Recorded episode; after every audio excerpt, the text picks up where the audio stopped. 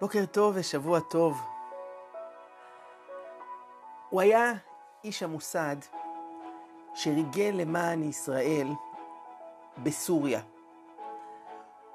בחוכמתו ובפיקחותו הוא הצליח להתברג בצמרת השלטון הסורי ולהביא לישראל מידע יקר ערך.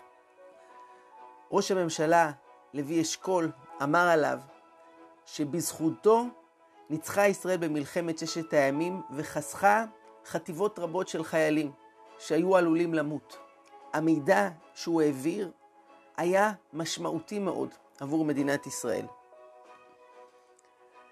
בסופו של דבר הוא נתפס על ידי הסורים ונידון למוות, והיום, ט"ז באייר, שנת 1965, זה היום שבו הוא הועלה לגרדום.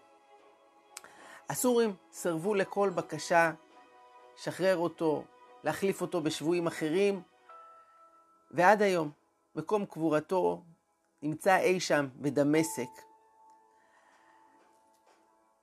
אבל יש סיפור אחד שהתגלה אחרי שנים מאישה שעלתה מסוריה לישראל, וסיפרה שבתור ילדה, אבא שלה היה סוחר יהודי בשוק בדמשק.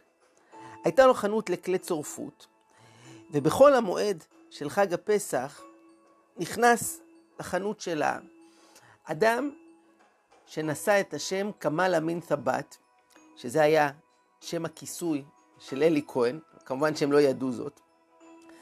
והיא אומרת, הייתי ילדה קטנה, אני זוכרת איך הוא ניגש אל אבא שלי ואמר לי, אדון יוסף, אני מאוד רעב, יש לך משהו לאכול?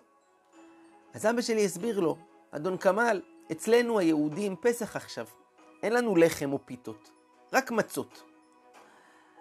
האורח העמיד פנים שהוא שומע על כך פעם ראשונה. מצות? מה זה? טוב, לא משנה, תביא לי מצה, תביא לי מה שיש, העיקר לאכול משהו. ואז אני זוכרת איך אלי כהן נטל את המצה בידיו, התרחק לפינה, מלמל לעצמו בשקט כמה מילים, ואכל אותה. אז התברר שגם אז, גם שם, אלי כהן, בחג הפסח, קיים את מצוות אכילת מצה, וזכה במסירות נפש, רחוק מאשתו ומשלושת ילדיו, להביא עזרה עצומה למדינת ישראל. אנחנו רק נספר שלפני שעלה לגרדום, כתב מכתב פרידה לרעייתו, והיה רשום שם כך: נדיה יקירתי, משפחתי היקרה, אני כותב אליכם מילים אחרונות אלו, בתקווה שתישארו תמיד מאוחדים. אני מבקש מאשתי שתסלח לי, שתדאג לעצמה ושתעניק השכלה טובה לילדינו. יום יבוא, וילדיי יהיו גאים בי. ולך, נדיה יקירתי, אנא התחתני עם איש אחר, שיהיה אבא טוב לילדים שלנו, לפי רצונך.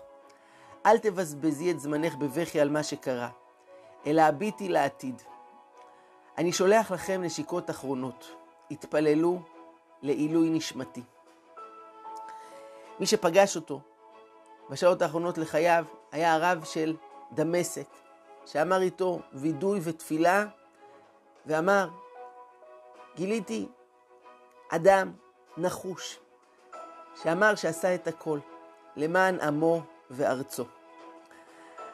היום, ט"ז באייר, היום שבו אלי כהן עלה לגנזי מרומים,